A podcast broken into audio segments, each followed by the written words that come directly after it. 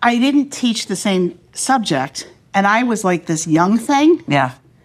and she taught me stuff about how to teach and how to be here. Mm. So I had when I started teaching, I like there were this these group this was a group of women. Joe was one of them.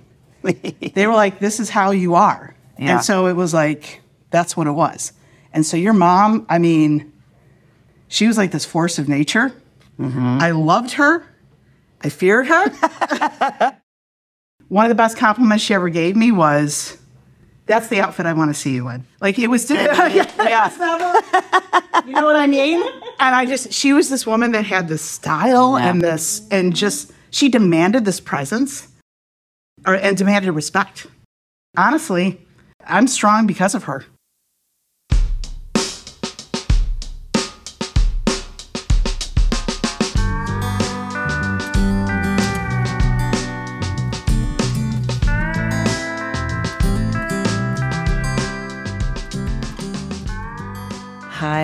And welcome to I Swear on My Mother's Grave, a show about the loss of our complicated mothers and not just in death. But really, really, it's a show about me and you. It's about the living, the one left, the one who is trying to move through her issues, her guilt, her shame, her sadness, her messy, complicated feelings. I'm on a journey to forgive my mom, but really to forgive myself and how I treated her during her lifetime, and especially towards the end of her life when she was really sick, mentally and physically. With this podcast, I have been on a journey to find more love for my mom. And what better place to find it than back in the high school classroom that she loved, ruled, and taught in for 20 years?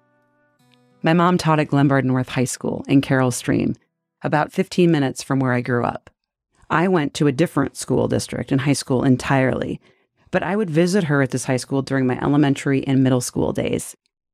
I only usually went with her when I had a day off from my own school or a half day. And to be honest, the memories are foggy. But what's not foggy at all is the smell and the look of her hallway and her classrooms. The color of the tiled walls, the wooden cement brass lab tables and countertops, the skeletons on the walls and displays of beakers, and the yellow eye washing station right up front the little desks just barely big enough for high school bodies, let alone adult bodies to sit in, the charts of human organs and test tubes high up on shelves. I am not lying to you when I say that I can remember the smell and the look of her classroom like it was yesterday. And so that's what I saw again when I walked into her former biology classroom this summer. My mom stopped teaching at the school in 1996. 1996, and this room looked almost identical. It was like walking onto a movie set of her life. It was intense. I'd been warned by the director of operations there, Eric, about how the room might feel like a time warp, but oh my goodness, he was not wrong. When I asked Eric if I could do an interview inside my mom's old classroom, he said, Sure, yeah, let me ask the district. And then he said, Sure, sure. So I talked with one of our other assistant principals, Deb Cartwright, and asked her if she knew your mom, since she's been here longer than me. And Deb said that she knew your mom quite well, and that there were a few people that took her under her wing when she started, and your mom was one of them. Deb said that she'd be happy to talk with you as well if it worked out. And well, it worked out. And Deb joined me on a Saturday morning to sit among the classroom desks and chat about my mom, Joe Black. Deb is the voice you heard at the top of this episode. I also brought along my friend Mandy Walsh from Chicago, who was a student of my mom's back in the day and who also lost her mom. In this episode, you will hear us seeing my mom's classroom again for the first time in over 30 years, and then sitting down next to the eye washing station and the wooden lab tables to talk about my mom's prowess and fashion sense. We're going to talk about burnout and identity in your career as a mother and a woman, whether or not my mom drank her own urine, cancer scares, biology, and how my mom made science sexy. This is Mandy Walsh, Deb Cartwright, and I inside Glenbard North High School. Whoa. Whoa. okay, deep breaths. this looks the same. Oh my god. Oh amazing. my god. It's It's like a time capsule of a room. Literally feels like I'm in a museum. Yeah. oh my god. Yeah. Look at this. I mean, The wood. the wood, so old. Oh my the god. pegboard. Oh my gosh. Okay, I might I might cry. I might cry. Ah, look at this. Look at these. Like the benches are the same, the stools are the same. What is coming up for you sitting in your classroom? And tell us the years you went here. So I was a freshman here at Glenbard in the fall of 89, honors biology, freshman year. It was my first honors class, and I do remember that morning walking up to this classroom petrified. I mean, I was a petrified little freshman anyway, because, you know, you hear rumors of like, they're going to throw pennies at you, they're going to bully you. And I was like, oh God. And walking up to this classroom, and yeah, it was, it was like my first honors class of the day and seeing your mom and just like fashion goddess that she was with the the amazing hair with the wings and like awesome makeup and like super cool outfit and accessories and I was like oh she's making science sexy but I was a little Flies never looked so hot. Yeah, like chromosomes. You're like, ooh, what's going on here? Yeah. But I was also a little intimidated by her because I mean she had this presence about her. But then she started teaching. I was like, this is awesome. She's so cool. I had an interest in biology anyway, and she just kind of solidified that. And I honestly, I thought every science class was going to be as cool as her science class. And then sophomore year, I was like horribly disappointed. I got to mm-hmm. chemistry and I'm like, so where's the awesomeness that Mrs. Mm-hmm. Black had? Not here. You only had it for one year. Yeah, freshman year. And it was cool. I mean, we dissected everything like earthworms, starfish, frogs. We didn't do the fetal pig. Her other section did that. But then we did the fruit fly experiment mm-hmm. for genetics, which was amazing. But she made me want to be a better student, for sure. You wanted to impress her. Yeah. yeah. You're like, I hope she likes me. Yeah. Oh, yeah. Tell everybody who you are. So I'm Deb Cartwright. I'm an assistant principal at Glenbard North here, and um, I, have basically spent most of my career here. I started here in 91. I taught before that, and this is my last year. But when I started, I was this young thing, and Joe Black was my mentor and my person that just took me under her wing. And there were there, there was this group of ladies, and they really didn't hang out or know each other, but they were these strong women that taught me how to be. And I didn't know that I needed those lessons, but she's why like I'm a little badass. I'm not gonna lie, but she's she's the reason that I'm not scared to have conversations with people. Is that what you mean by badass? What do you mean by that? That you can talk to anybody, student, to anything, professor? anybody about anything, and you can do it in a way that you don't have to be confrontational or mean or anything. You're just having a convers a mature, professional conversation. Joe taught me that. She taught me about relationships, that we have to support each other. We're not there to like gripe at each other. We're we're supposed to be there for each other, helping the kids because that's our focus and our goal. Those are the things she taught me. It wasn't about being a teacher. Like I knew that. Mm-hmm. I had that down. I was really good at it. But she she just taught me how to exist here in this learning community.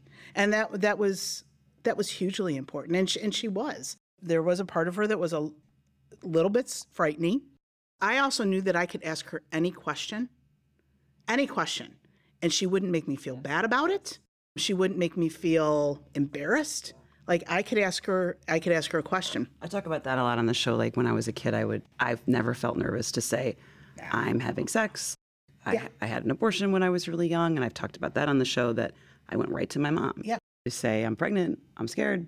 And she's like, here's what we're going to do. Here's the deal. Here are the facts. Here's how you're going to feel and you'll be back at work in two days. Mm-hmm. As my dad is freaking out. And my mom was so literal and just like calm. And I, I didn't I didn't feel any shame ever going to her with anything. M- Yeah. mainly because of biology. Yeah. I don't know that I learned that directly from Joe, but I'm that kind of person as well with my kids. And yeah, I you raise your kids to say, oh. come to me for anything. you, there's nothing that you can tell me Like I would, I would say to my kids, there's nothing that you can tell me, and I still say this, that will surprise, shock, anything with me. I'm not going to love you less because of it. My job is to come up along beside you and support you. And yes, am I really good at like fixing things? Absolutely. No, your mom, she was terrific. I remember the fashion like you were talking about, Right. right? because I was a young, poor teacher, I could never touch or even get close to the lines that she wore. I knew what they were. I knew what they were. Yeah. But I, I could I couldn't even touch that. And um, The Donna Karans, the who knows, the her Anne. She had Donna Karan, DKNY. yeah, yeah. she had it all. and DKNY is Donna Karan. yeah, St. John and Saint John. Oh, I Yeah. remember the Saint John knits. I remember, and I was I, I would look at him like, "That's Saint John," and she she'd look at me and just go, "Yes, yes, it is." And I, I and I, was, I just oh, and she would say, "You would look great in something like this." And I'm like, "I can't afford this, Joe. I cannot afford this." And she'd mm-hmm. look at me and say, "You can," but I still never owned one. Yeah, she was awesome. She was just this awesome human being. I Yeah. was going through some old papers and I found a lot of stuff, like my mom's old, her own st- stages of mitosis. These are like, what are the, what do you call these? Transparencies you put oh, up for notes. Yeah, the overhead projector. So all the stuff about cells and mitosis and her drawings of fruit flies and And it's all still true. yeah, this is all. Yeah, this It's all doesn't still change. true. And then some of the papers she's graded, and some of her carbohydrates, like materials and chemistry materials. And then I found a lot of letters of like recommendation from other high schools before she got here, mm-hmm. or from diff- the district saying you should hire her because she was coming from Milwaukee. She'd also taught in Chicago Heights, and there was this one from Des Moines that she taught in, I think, college in '71. And this evaluation says that she's incredible with enthusiasm, her sense of humor, her punctuality, her personal appearance, her planning, her ability to overcome unexpected adversity, ability to relate to high school people, mm-hmm. her firm, fair, and friendly approach as a teacher. And the only two suggestions it said, it said suggestions, not criticism, for my mom, said voice. There are times when one can gain more attention by speaking softly as opposed to trying to carry the entire room and losing inflection, which is like, maybe she was too loud. Okay. And then the second was teaching is not telling, teaching is selling. Biology is absolutely exciting. It's not a matter of fact course or presentation. This material is so exciting and important that you should convey the impression that you hurried to school and missed breakfast just so you could explain, which is interesting because I missed breakfast today to get here. Yeah. Okay, that gives me creeps. I have chills. I have chills.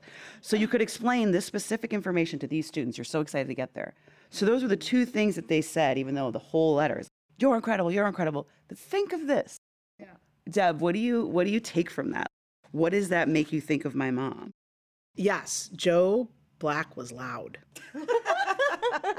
I she was loud. I but and I say that again not as a criticism because I am loud. Yeah. So You have a strong voice. strong voice and just your and and yes, there are probably times where if you like and I will say that and this was probably this was probably true of Joe too.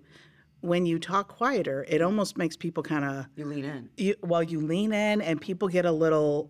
I when I start to get quiet, people are almost afraid. Oh, for sure. You know, and I, they're almost they're like, "Ooh, what's what's is everything okay? Is every you know?" I think being loud, and I can understand this. It's enthusiasm. Mm. So Joe was enthusiastic about what she was teaching. Joe had a passion. She had she had a passion for teaching. She had a passion for you because she would tell me stories about you. She was passionate. And if that's the only criticism, that's that's almost that's like a criticism of being too passionate, too caring about something where mm-hmm. Or in 71, she was told this. And then by the time you met her and the, by the time her journey went, she was so enthusiastic that maybe she read this Yeah. because she was such a planner and was so organized. She thought, I'm going to take this, I'm going to apply it. I'm going to be, once I get into the classroom in, in 75, 76, 78, 70, I will be so excited to be there. Maybe she was more formal at the top. And that now she created these games. You know, she did these Jungle Jeopardy board games and Yeah. trivia, and she was really excited to teach. Well, and that's that that is I- and I would say this I taught for 16 years become, before becoming an administrator, which is different. Yeah. People don't mm-hmm. usually do that.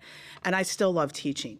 And I still, one of the things that I apply, and this is mm-hmm. true, is that yes, teaching is not telling. So if you're sitting and getting, if you're just sitting and getting, you're not learning. I always tell people the person that's doing the talking is doing the learning. So when you can get students also excited about what they're doing, right? And your mom had a lot of ways of doing that because they were, do, you know, when you were a student, you were doing the biology. That's when you're truly learning. Let's talk about urine. Yeah. There's a folklore that my mom drank her own urine. This is the transition. Are we ready for it? I'm ready for the urine. Yeah. I saw it. I remember that day. I remember that day. And I feel like it kind of rippled through the school. Yeah. It was like, this is the day that Mrs. Black drank her urine. Because I think she did it for every section of her class. But I feel like, because I had her, I think it was third period. So it was like earlier in the day. But yeah, she was just like, if you need to survive, you can drink your own urine. And she had, and it was, it was a clear plastic, so it was clearly yellow in color, and she just downed it. And nobody knew what to make of it in the classroom because it was like, is that, is that real? Did she just really? Was it apple juice? Right, Yeah. right. And and we everybody respected her because she didn't do it like week one, week two. This was like further into the semester. She has to gain your trust before she drinks her own urine. Imagine if that was week one. Yeah. Day one? Day one. But you're a freshman. Yeah, you're a freshman. You're, yeah. It was this woman telling me I can drink my own urine, and she just did it. And then I feel like we just moved on in the class, or maybe we talked Yeah. about like the kidneys, maybe, and like the filtration mm-hmm. of the body. But yeah, it was like we all loved her, we all adored her at that point, but she did this thing that was like, I don't know what to make of that. Because you don't want to think it's disgusting. No. Because it's Joe Black. Yeah. So it's not disgusting. Blazer Yeah, while she- she's doing yes. it and earrings on. I never saw it, but I can't remember. And as, as I was driving here today, I'm like, I'm pretty sure Joe Black drank her urine. and or am I mixing? Or did I did I dream that? that's- yeah, on the way here, I'm like, I'm pretty sure. And then you have these memories that you you, you put mm-hmm. together, and then I'm like, no, I'm pretty sure it was Joe, but that doesn't seem like something Joe would do. But then I remember like her telling me like about or maybe I came up to her and said because you talk about the ripples through the school Yeah. and going Joe did you really you drink your urine today? She's like yeah I do it every year. I it was it was something like I do I do it every year. I'm like why? You know? Because I remember having a conversation with her about why would you do that? And she's like well you if you need to survive. So she's proving that point. To yeah, them. and your kidneys are this great filtration system. So you explaining this, I'm telling you, she explained the same thing to me. And I, I will say, I have thought of that over the years. And not that I've been in a situation where I need to survive, but if I needed to survive, would I drink my urine? And I, It's in there. I'd absolutely do it. Yeah. Well, and then like all of these survival shows came out, like uh, Bear Grylls and Alone, and like you see people doing that, and I'd be sitting there with my husband and be like, "Yeah, my freshman biology teacher totally drank her own urine. I knew that." And he's like, "No." I'm like, "Yeah." I wonder if she knows or realized the impact she had on people. Like the thing you remember from high school is that your biology teacher drank urine. And and nobody felt again, nobody was disgusted by that because of the kind of person she was. I mean, I'm not gonna. We're not gonna take a turn yet, but I don't. I actually think she did know. I think. I think some of the sadness of my mom's life is part of her is knowing that like she had this identity, and she was loved by so many people. And there's letters in this. I'm letters right here on this desk from students that she kept. And she won the Illinois Math and Science Award at least three times. She was nominated. People sent letters to the principal here to say, like, we love Joe Black. So I think as my mom pulled away from teaching and then was just a CEO's wife and then dealt with some of her own pain and sadness, and her body started to deteriorate, which I also want to talk about in terms of biology and DNA, like, my mom's body failed her and she taught about the human body and yeah, I didn't. I yeah, I thought we were gonna have fun. Uh, we were gonna have fun, but I was. I'm gonna. We're gonna get there. But I think my mom did know. But it was hard for her. She talked about it a lot. She'd be like, I was so loved. I was so good at what I did. Mm-hmm. People still remember, you know, kind of trying to buff up her own identity and reminding even me or my dad or her mom, like, I was legend in this classroom that we're sitting in. And I, I don't know, I, and so I'm chasing, like, I knew that she was great, but I didn't go through her papers. I don't sit here and go through all her, but I've had to sit with these and really remind myself mm-hmm. you were incredible. Yes, you were sick. Yes, you dealt with mental health and addiction, but you were mm-hmm. Unreal. And I, but I think losing this job is she made the choice, which I also want to talk about when you get mm-hmm. burnout as a teacher. She didn't want to be resentful of teaching, Right. but she also was scared if I leave this, who am I? And I think that is that is honestly something that is women, right? Our identity is so who we are and who we are to other people. Yeah. So important to us, right? So I think we're always walking through these thresholds in life, almost these identity thresholds. And as you go through this change or whatever in your life, you have different roles.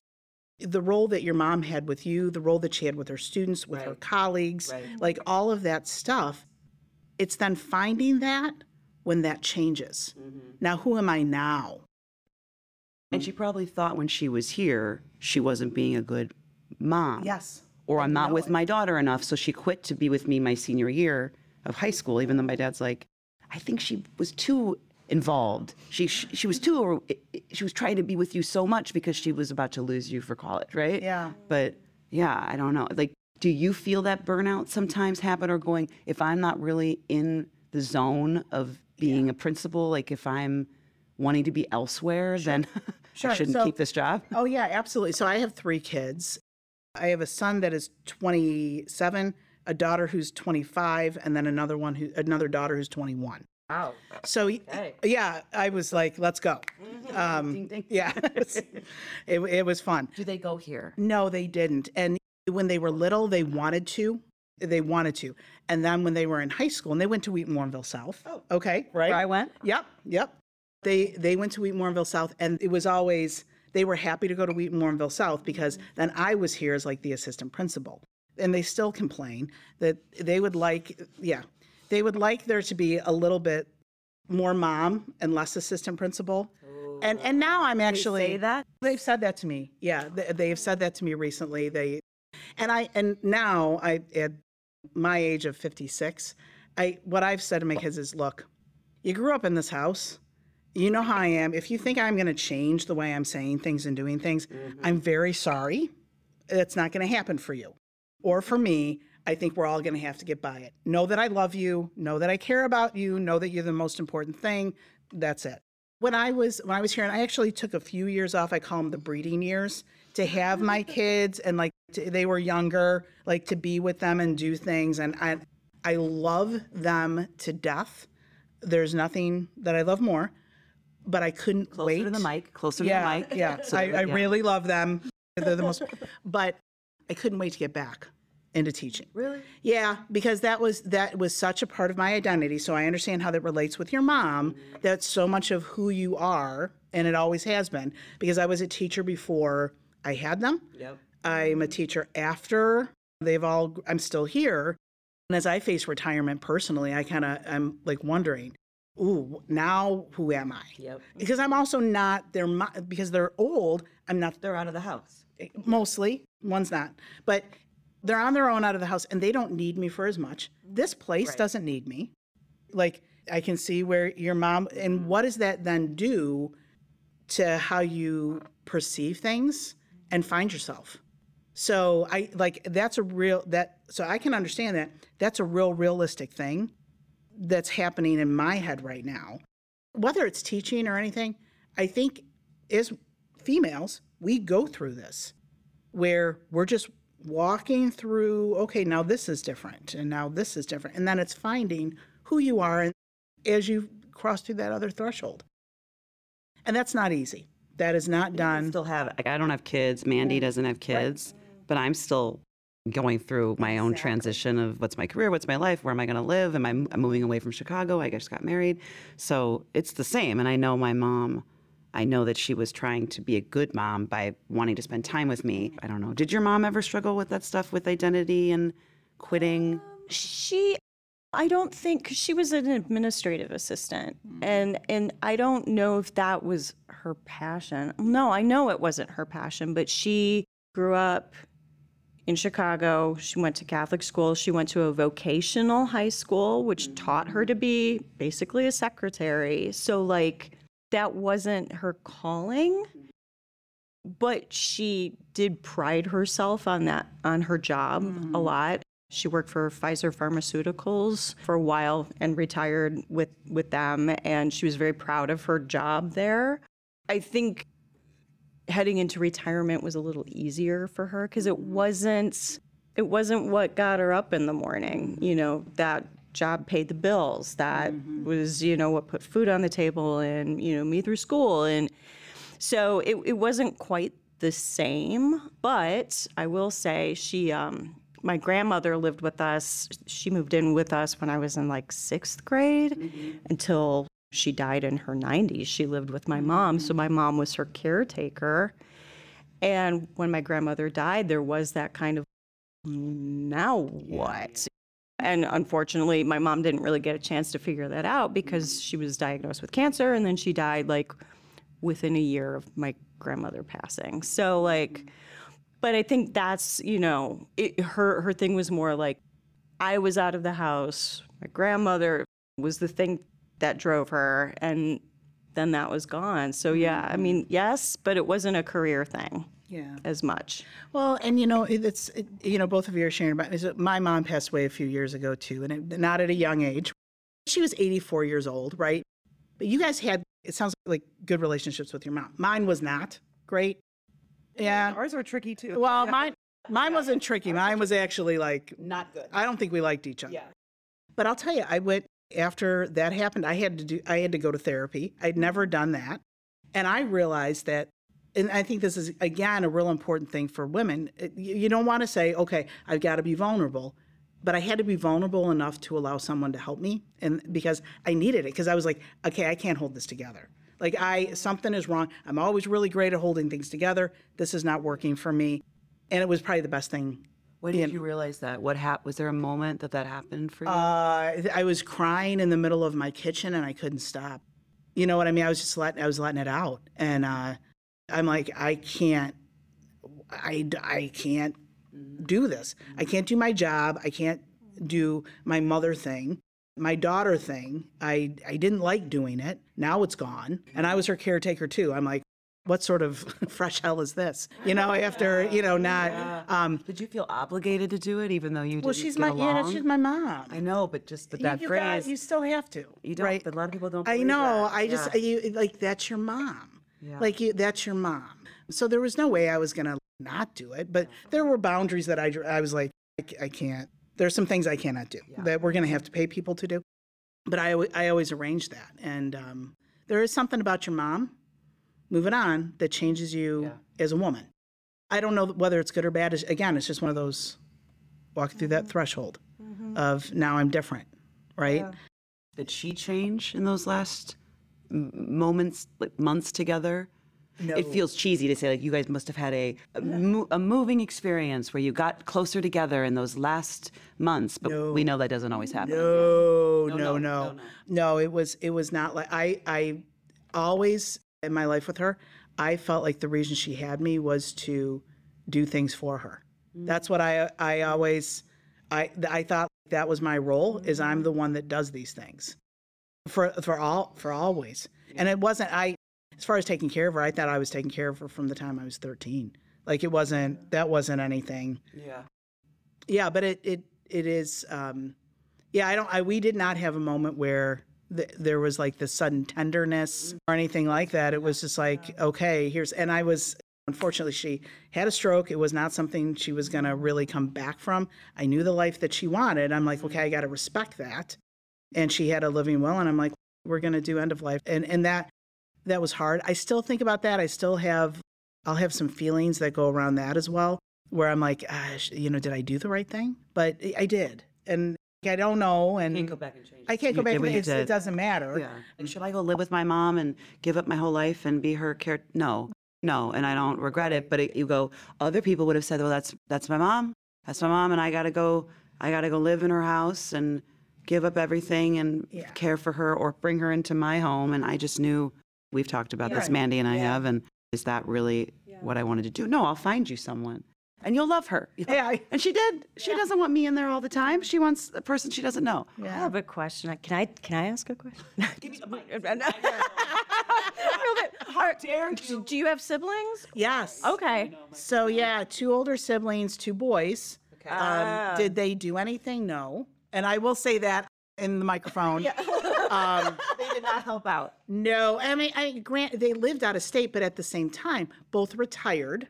Okay, could have done more. When I would when I would say, "Hey, this is what I need help with," they would say, "Well, you know what you should do," and I'd be like, "Okay." I don't tell me what to do. I asked you for help with the thing. I'm Yeah, and here's the thing. Guess what? You know, like shut up. So, um, and uh, like it's just not going to work. But and then I then at some point there's this. No, I uh, I get it. Like this is this is where I am, and there's this acceptance. Do I look back? Could I have been kinder? Could I have been nicer in certain things? Yes, but again, that's not the relationship that we had. And then I would think, you know, I always knew at some point she's not going to be around forever what what will I feel like when she's gone? And so I think about that, and then I was surprised at the feelings that I had. Um, and one of the things that my therapist even said was, um, you know, sometimes it's hard, like when you have a strained relationship with someone, losing them is harder than if you had this warm and fuzzy, accepting relationship.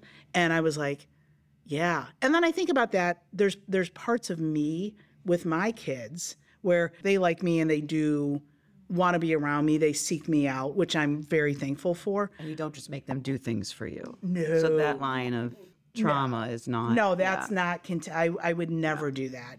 I would never do that. But yeah, I do expect them to listen to me. I'm just gonna say dare that. you? I know. I'm like, and now it's kind of like I know some things. If you like my advice and you want to ask for it, that's great. You're. It's not going to come, you know, sweetly to you, but it's this is how it's going to come. And so that didn't keep going. So we do. I do have good relationships with my kids. At the same time, they. I there's that healthy respect. Mm-hmm. They know that I'm the mom, mm-hmm. and we're we're probably not we're not going to be friends. Do we enjoy being around each other? Yes. So like that I feel is like this hurdle Yes. Mm-hmm. that I was able to accomplish after having the relationship I did with my mom. Yeah. Where it was this hurdle that I could get through with my kids. And I have to run. I'm oh. sorry. No, I'm sorry. It Any was last thoughts on Joe before you go? oh just So what? Well, let's just say when you walked in here, a couple, Shirley Joe. you said you. I was. I had oh, my yeah, back you to look- you. yeah. I had my back to you, I and know I turned, and you said, "Oh my God, yeah, you look like your mom. you look like your mom." You're your mom. I mean, this is fake. This yellow. This, Yeah, this that's hair. okay. This is hair is mine. fake, but So is mine. So I do look like no, that more now. you, but you you look like your you are your mom. Yeah, Yeah. you are your mom, and I think that's that's a huge. it is. I just I like she was so dear to me and so mm-hmm. a lot of things and so yeah, just Good to know. Yeah, take that, you know, that's a It said in here. It Yeah. said there was a note that said your mom is like a true friend. Yeah. To everyone, and I, you know, not it's not a humble brag. It's a full brag. I, that I really, I get a lot of people who tell me you make me feel like you're my friend quickly. Like Yeah. we are. You respect me. You listen to me. You hear me. And I was like, I get that from my mom. And and anyway, just finding that again was like, oh, I guess that's kind of like something she did. yeah, you know. That's so. the, that's the truth. Yeah. I think she made people feel valuable. And that's, you know, like truly valuable and that's that's amazing to be, to have that. Letting people know that they matter. Yeah. Yeah, that's what I remember about her. And that she just again, she was smart and pretty and and stylish and oh, oh, she was ah, oh yeah. you're the best. Thanks for being Hey, here. it was so it was my so great to uh, great to meet everybody. Um, but really, you know, awesome and uh, love Panthers. yeah, right. Go Panthers. Yeah, Deb had to go about 30 minutes into our conversation, but I was so grateful for the time that she could give us on an early Saturday morning. We hugged and said goodbye, and then Mandy and I sat back down in our little classroom seats and kept talking. I asked Mandy about her cancer scare and recovery from ovarian cancer, and a full hysterectomy that she had during a global pandemic, all without her mom by her side. I realized that after I listened back to this conversation, I never mentioned in the room the fact that my mom also had a full hysterectomy. My mom never really told me why, but I always assumed it was because she wasn't having any more kids and she just wanted it gone. But I don't know the real answer. The irony was not lost on me that we were sitting in a biology classroom, Mandy's high school classroom, talking about cancer, our bodies changing, our dead moms, and overcoming the fear that comes along with all of it, and living to tell the tale. So, friend, mm. now that you're sitting here with just me, we talked about how you feel being in the room after many years, but I don't know how you're feeling after you've gotten over cancer during a global pandemic. Mm-hmm. You're feeling better, you're healthier, but you know, you did all of that without your mom. And I want to talk to you about that on the mic in this classroom. Oh, wow. Yeah, I am feeling good. In April of 2021, I had a total hysterectomy. It was a radical hysterectomy. It was not laparoscopic. They had to, I have like a 12 inch scar on my abdomen. I had stage one ovarian cancer, and even that is weird to say because I'm extraordinarily lucky and that I didn't have to have any treatment afterwards. It is astounding that I didn't have to have treatment because uh, I have pictures somewhere on my phone that my surgeon sent of me on the table. You don't see my face, but you see my uterus and an ovary, which are the size of basketballs. They were enormous. I just Both, yeah. yeah, they're huge. I mean, they're just two lumps, and everybody's like, "Well, what's that and what's that?" I'm like, I don't know which one's which. The human body is nightmarishly elastic. To quote, I think it was Patton Oswalt who said that. Yeah, And I- you know, right now, Joe Black would want to see those photos. Oh, Would want to talk about, you know what I mean? Like my mom would always be like, "Let's talk about the ovaries. Let's talk about the." Yeah. She would look at plants, remember, and she'd say, "This is the biology of the plants." Yeah, she would want to see all of that and be really interested and respectful, but would want to talk about it. Hundred percent. Yeah, I think she and my surgeon would get along really well. Dr. Stephanie Munns, shout out to her. She's amazing. She's like, You're gonna want these photos. I'm texting them to you right now. And this was like the day after my surgery where I'm like, No. But yeah, I uh, yeah, and you know, it was like the pandemic hit and everybody ate, so I put on some weight and I'm in my mid to late 40s, so things are changing. And so any differences in my period was like, well, I'm in, I'm 46. Like, it's fine. And then I started to get uncomfortable, and I was like, maybe it's my gallbladder. and I went to my primary care physician, and she was like, I'm going to get you a CT scan. And like two weeks later, I was having the surgery. It was that fast. And because they were so big, I really thought I need to start giving my stuff away. I really did. I thought this was it. I remember going for a follow up appointment and sitting in the room. And I hear my surgeon, she's on the phone with somebody. She's clearly talking about a patient. And she comes in, she's like, Did you hear that? I'm like, Well, yeah, but I didn't listen because I'm not an asshole. I'm not gonna eavesdrop on your phone call. She's like, That was a Cleveland clinic. We got your stuff back. It was stage one. You're fine. We don't have to do chemo. We don't have to do radiation. And I just burst into tears in the room. And it was really the next several weeks were they were just my recovery was really hard. Like i couldn't eat i couldn't sleep i was really uncomfortable and it was really emotional. And of course you know part of that is because you know my hormones were super jacked and i'm on a hormone pat- patch now that you know tempers a lot of that. But like just bursting into tears of just i can't believe how lucky i am. I can't believe this bullet that i dodged. Gratitude can be so emotional, just like sorrow, right? Yeah. Yeah. And Corey Pasco like put together a GoFundMe so I didn't have to worry about bills and like food train, eh, which you were amazing and brought stuff, and like, you know, just the outreach of people and finding out how much people care super overwhelming and beautiful. And I was like, I got to pay this forward. I don't know how to pay it forward, but I'm going to figure it out. But I remember being in the hospital, you know, and that was weird. It was before Delta really hit. So I was lucky in that Chris, my husband, husband was able to come and sit with me for like six hours, which is not enough. I don't know if you've ever been in a hospital, but it's it's better than none. None. Yeah, yeah, yeah. Like I couldn't get out of there fast enough, but I was just like I kept thinking about my mom and like how she would have handled all of this and I don't think she would have handled it well, Dana. No. No. What do you mean? I think she would have freaked out. The COVID stuff or or the diagnosis? I mean, she had her own diagnosis that went really fast. So that's interesting. Yeah. But I think all of it. All of it. I don't think she would have handled COVID well. She didn't she it's so funny because I wanted to ask Deb and I've asked this to you too like now that now that my mom is gone I've been able to more objectively look at my relationship with her and really be able to see it for what it was all of her strengths but all of her weaknesses as well and like my mom wasn't really she she was not shy about making it known when she when I hadn't seen her in a while. So I cannot imagine that COVID would have gone well. yes. Um, guilt. And uh, and even Deb saying how amazing my mom was, but also scary. Uh, uh, my mom could be really nasty. She could spin, and again, some of that is from addiction later. But like, sure, she was firm and funny and all those. But you're like, but she could also cut, and then make me feel. Why would I want to come visit you if you're so always so angry when I'm not here, and then when I show up, that this guilt of not visiting you enough, right? Or or just the yeah, so I agree. Like we've talked about this a little, but but but objectively being able to say, but she was awesome and awesome and awesome over here, mm-hmm. because I don't think putting anybody on a pedestal is doing anybody a favor.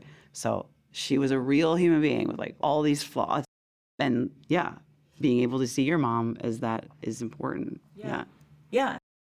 COVID wouldn't have handled it well. Me being in the hospital. she would have wanted to go out. You mean she'd be like, I'm going to the store. I'm getting on an airplane, and in the early days. I think she Or what do you mean? No, I think she would have been okay because I mean, she before she had the lung cancer diagnosis, she had pulmonary fibrosis. So she struggled, you know, like she was immunocompromised. So she got that, but I think in terms of me being able to visit, that would have been like nightmare. She Would not have respected that bound, those boundaries. yeah. I don't care. Be like, I care because if I get you sick, You're going to die. You're going to die. So there was that, but I think me being in the hospital with surgery and, and all that, I think she she just would have been a mess. I don't mm-hmm. think she would have handled it particularly particularly well. And I know that would have come from a place of, of love, but I I don't know if she my mom was extremely strong until she wasn't. Like she she could hold a lot, but when she broke, she would break pretty hard. And I think this would have would have been difficult for her. So in a way, I was grateful that she didn't have to go through that. Did you like talk to her when you were in the hospital? Did your, your you know, like pray or ask her for her healing power? You know, trying to get spiritual with your mom. I, I, I didn't. I, I will say w- what I did have was her sister, my aunt, came to, to visit. And I think in a way that was a good substitute. I hate saying substitute because that sounds like, I don't know, it sounds shitty. But, you know, like it was like a surrogate mom thing. So she, she really stepped up and kind of filled that role. It's funny when you talk about the spiritual part of it. I was at Resurrection Hospital, Catholic hospital, but the chapel was closed to people. So on the TV, there was a station of just a camera in the chapel with a live feed of the chapel so you could pray. It was really hmm. creepy. it was really bizarre. It was super bizarre. On the way here, we drove by your your elementary school that was a Catholic school on the way here. Yeah. Saint Isidore. Yeah. yeah. And your mom was raised Catholic, but you weren't. Yeah, I was raised Catholic, but um, mm, I would say I'm a recovering Catholic more than anything at this point. What was your mom like when you were in high school? Do you remember her as a parent in these these days when you were in this classroom? She was working at Pfizer at, at this point. She'd recently switched jobs and started at Pfizer, so she was really into that. She was a lot of fun when I was in high school. I feel like my senior year was the year that we kind of butted heads a lot. Yeah. I think there was that like you're going to be leaving soon. Yeah. But I remember we had a lot of a lot of fun like freshman sophomore year. Like I had friends but I still had my mom. I my mom very much I looking back now with that objective lens realized like she really wanted a friend more than a daughter. That was cool for a while, but I think, you know, in high school you then want to make your own friends and yeah, people your own age. So So she didn't have boundaries. Is that what you mean? I think so. I mean, there were some things that she, there are things that I, I wish she hadn't said to me. Like my, my relationship with my dad is extraordinarily strained. He's not a good dad. But I remember when they were getting a divorce, she would just say things about my dad and like, it was like, maybe I shouldn't have known that, you know, even though I'm not close with him. I don't know how much more she might have contributed to that relationship being strained because she was kind of jealous. She was a jealous person. It feels weird to say that about your own mother, but you know, like, this is horrible.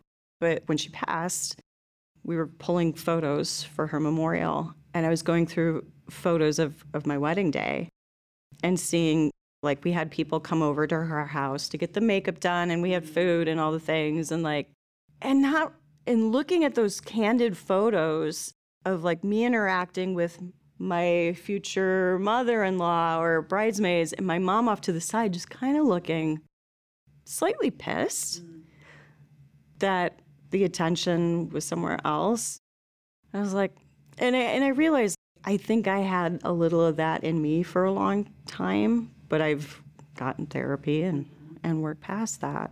So yeah, I think she wanted me all to herself a lot of the time. Yeah. Just you. Yeah. Yeah. Only child. Yeah. Yeah. Same. Yeah. As we know. Yeah.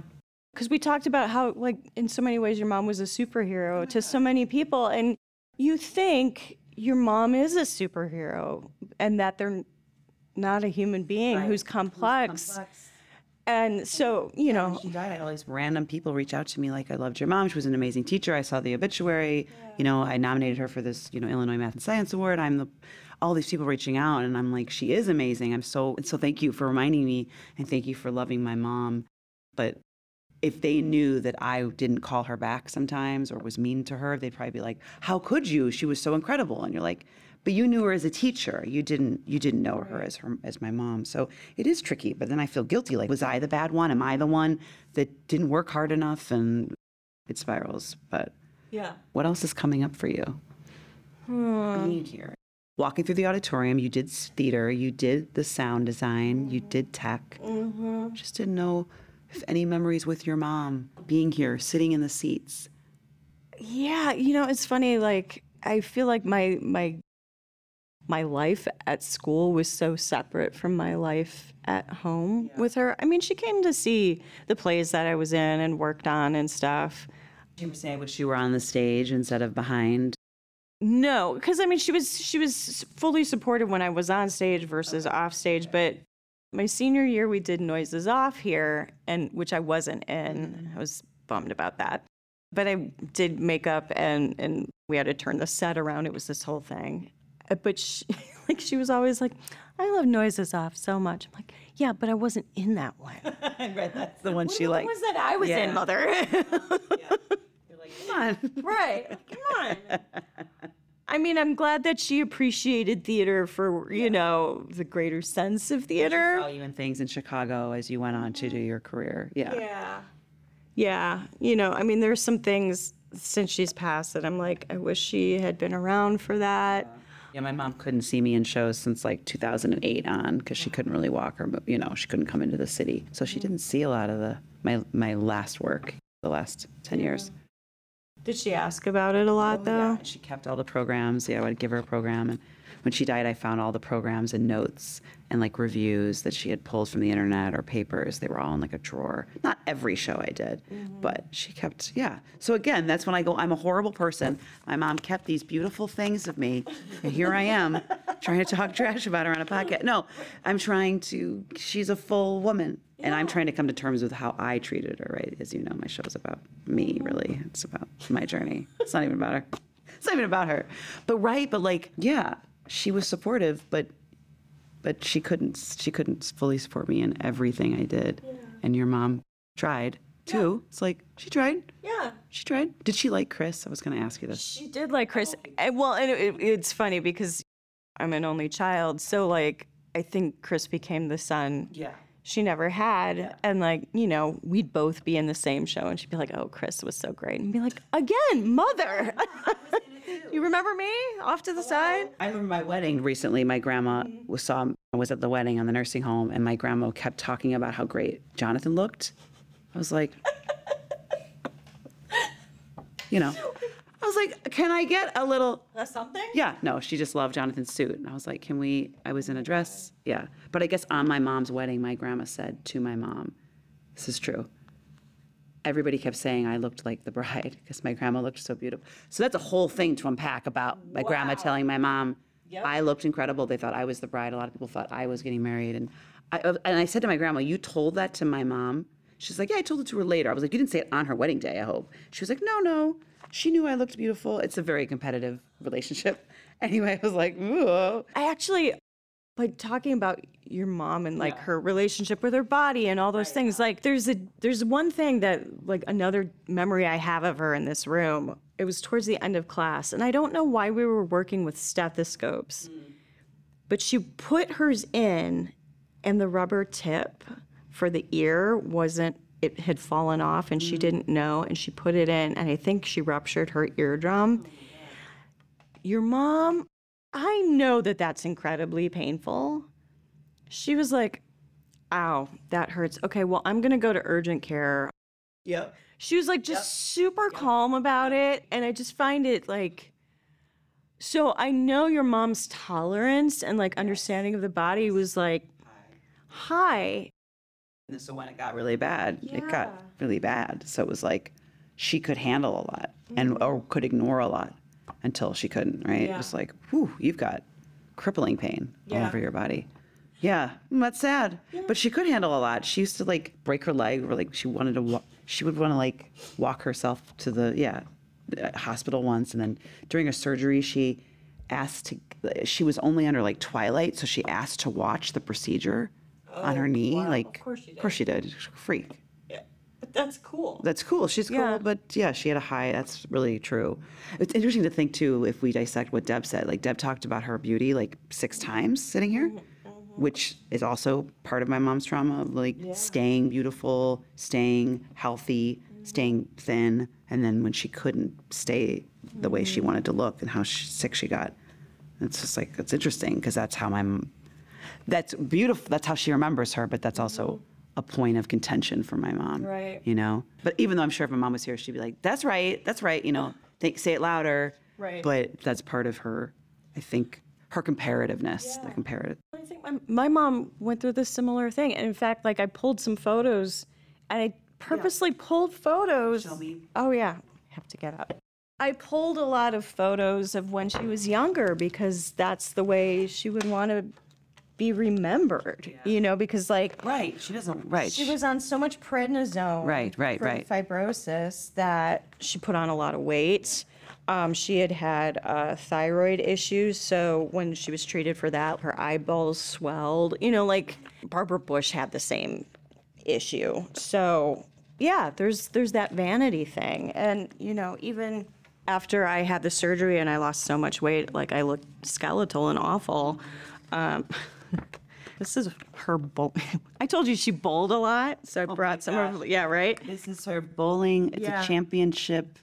What is this? What does this stand for? Uh, women's something bowling. I don't know. bowling champions. It's her mom with two bowling balls. Now they are placed. They're on a place on a table in front of her, but they are placed They are. where the boobies would go. Right. And then there's two hats, Yeah. cowboy hats, sort of like on the either side. I don't know where that one was. 1989. I thought I'd end our little conversation asking me to tell me your mom's name, as mm-hmm. we do, and mm-hmm. how you're feeling about her right now, today, in this moment, sitting in your old biology classroom. My mom's name was Priscilla Harbit. Her maiden name was Filipowski. I, sitting here, I miss her today. And I f- I'm feeling a little more, like I said, you know, there's that, that objective lens now that she's not here to look at our relationship. But I, I feel a little more at peace with her. And I know she did the best that she could with what she had. And this is a poem that was written to my mom called Mrs. Joe Black, six slash seven. So I don't know if that was a, a classroom or a class number, but it was Mrs. Joe Black, six slash seven, and a cat named Boo. And it's from the late 70s, I think 78. And it was written by Billy Corgan of the Smashing Pumpkins, who was a student of my mom's. So I will read it because my mom has clearly, kept this. I think she wants me to sell this on eBay. I'm not sure. But it's Mrs. Joe Black, six slash seven, and a cat named Boo. A lady who sat behind a lab table, who will often be referred to in this fable, managed a strange troop, a particular group. They met in, in an autumn day, the lady instructing her ways to many confused and helpless teens. They hit it right off, knowledge they sought in that wonder of room 215 through fruit flies and shattered test tubes, through Benedicts and agar cubes, through digestion, we all had a gas. Through genetics, a few of us passed. With an alien from space, a, so- a sock of tall stature, they studied the human race with that lady of mere Mrs. Joe Black. A guy named Louie, a girl who knew Kung Fu, some girls who went moo, and then there was Lane, Phil, Pam, Pam, Fred, Ed, Lynn, Noel, Himmy, Tracy, Lori, and Billy too. It's been neat. It's been fun. We'll never be beat. Six slash seven is number one. Love the author, Billy. And my mom wrote in pencil to the left of his signature, Billy Corgan, Smashing Pumpkins. And she circled Billy Corgan in pencil. And then a bunch of the students signed the piece of paper. She wrote to Billy Corgan, Smashing Pumpkins later. But clearly she kept this. And then she must have gone back in when he became famous and then wrote that, which know is what the crazy. Six seven is. Tell me. It's period six seven because they overlapped in a weird way. so he was in ah. he was six seven. Yeah. This is incredible. Thanks, Billy. Thanks, Joe Black. Do you want to walk? Talk? Yeah. Yeah. Yeah. So I don't know if it's every high school or school, but in this particular high school, they don't use textbooks anymore. Everything's online. And I get it, I get it, but I'm like, oh my gosh, how old am I that that felt so shocking to me? But it's true. So as we were walking around the room, we were looking at the beakers and looking at the drawers and opening doors and just reveling in how the room felt identical to how it felt in the 90s.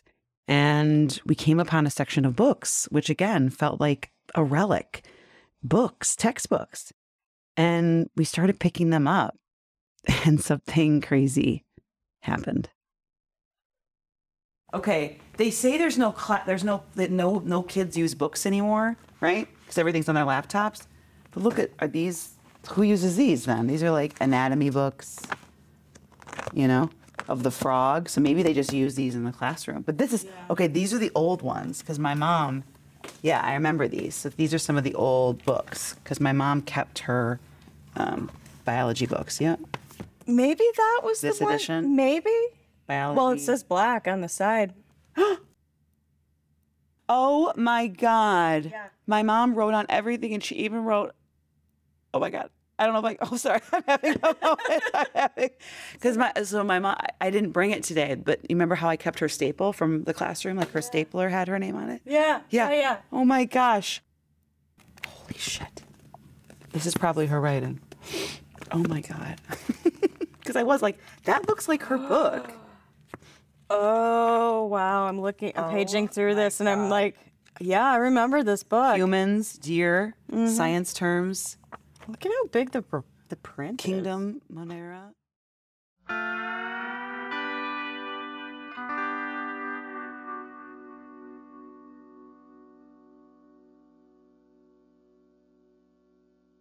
My mom really did write her name on everything staplers, pictures, plates, carving knives, even a rake on the handle.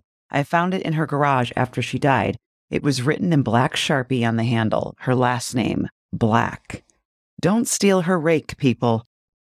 I remember telling someone this and they said, Oh, yeah, it's because she's a teacher. She wrote her name on things. That makes sense. So you know who to return it to. Once a teacher, always a teacher. When I was a young kid, she used to let me grade her students' papers with an answer key. I would use a red pen and sit at the dining room table and grade quizzes on fruit flies and chromosomes. I even got to put star and smiley sticker faces on the quizzes that got A minus and above. As a kid, I also used to play pretend classroom, like most kids might. I would make a mock classroom of teddy bears and dolls and imaginary people in my room, and I would hand out paper and quizzes to them and grade them. And we even went on field trips to collect leaves and branches outside. Remember, I was an only child.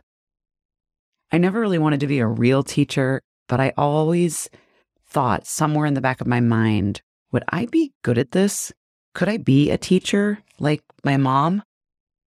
Chromosomes are a thread like structure of nucleic acids and protein found in the nucleus of most living cells, carrying genetic information in the form of genes. My mom taught for over 20 years, and when she decided to retire or leave Glenbard North, it was a huge deal. Like she didn't want to do it. And she said she did it because she didn't want to become a jaded teacher. But I think she really left because she wanted to spend more time with me before I left for college. I knew that she was about to lose a huge part of her identity and her purpose. And I was about to have a mom who was real focused on me, maybe too focused on me. And I'm sure I didn't appreciate it at the time that she was around and helping me and doing things for me and being great because I was too busy living my senior year life and focused on college, leaving her and my dad many states away in New York. So, this episode is not about what comes next for my mom or for me, because that journey gets a lot harder and it's not filled with as many shiny stickers. But my mom was always a teacher. Whether she retired or not, she was always a thinker, a lover of young kids, curious. I might not have become a teacher myself yet, but she did inspire so many other students to follow in her path. Like the teacher inside that classroom at Glenbard North today. His name is Joe Larson, and he was a former student of my mom's. Yes, his name is Joe, and my mom's name was Joe. Yeah, yeah, you heard that right. So Joe and I never got to meet up as the school year was starting up again, and a formal interview just wasn't possible. But he wrote to me and said, Dana, I can tell you that your mom, Mrs. Black, was one of the best teachers I ever had in school, and she inspired me to be a science teacher. She was tough and demanding, and I never wanted to let her down. She made our honors biology class memorable and fun to walk into each day. She made us laugh all the time and not take ourselves too seriously. She was the reason education and being a science teacher was something I wanted to pursue. Thanks to your mom. So I have had to record this quote a few times this morning because I just couldn't seem to get through it without crying. I'm not totally sure why. I think it's because someone who I don't know is telling me how amazing my mom was, how she inspired him, how she changed the trajectory of his life. And I am still grappling with anger towards her. And maybe, maybe I'm jealous of this former student turned teacher for getting this pure part of my mom, this inspiring and awesome part of my mom. He got the classroom teacher. I got the mom and some of her genetics, which I'm proud of. I also inherited a lot of those fabulous Donna Karan outfits.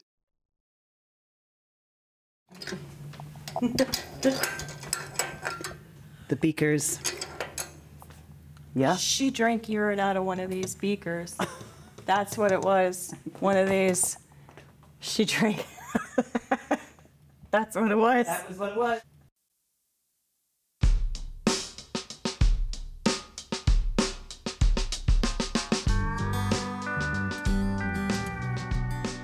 Quick thanks to Glenbard North High School, Eric Johansson, Deb Cartwright, Joe Larson, Mandy Walsh, and Jesse D. Bartolomeo for her audio and tape support in the classroom. The second season of I Swear on My Mother's Grave podcast would never be possible without our editor, Amanda Roscoe Mayo, our music composer, Adam Ollendorf, our graphic designer and illustrator, Meredith Montgomery, and our copywriter, Rachel Claff. Thanks as well to Tony Howell and Austin Heller for all their work on the website, and to Heather Bodie for her emotional, spiritual, social, and physical, well, for, for all the help. Thank you. And to all of you, thank you for listening, subscribing, reaching out, and just being a part of this community. I'm so grateful you're here. And if you haven't signed up for our newsletter, you can do so at our website, which is danablack.org. You can hear all about this incredible season and some upcoming live events we're curating just for you. I hope you'll come back. Come back, come back. Don't leave me like my dead mom. You know what I mean? Come back.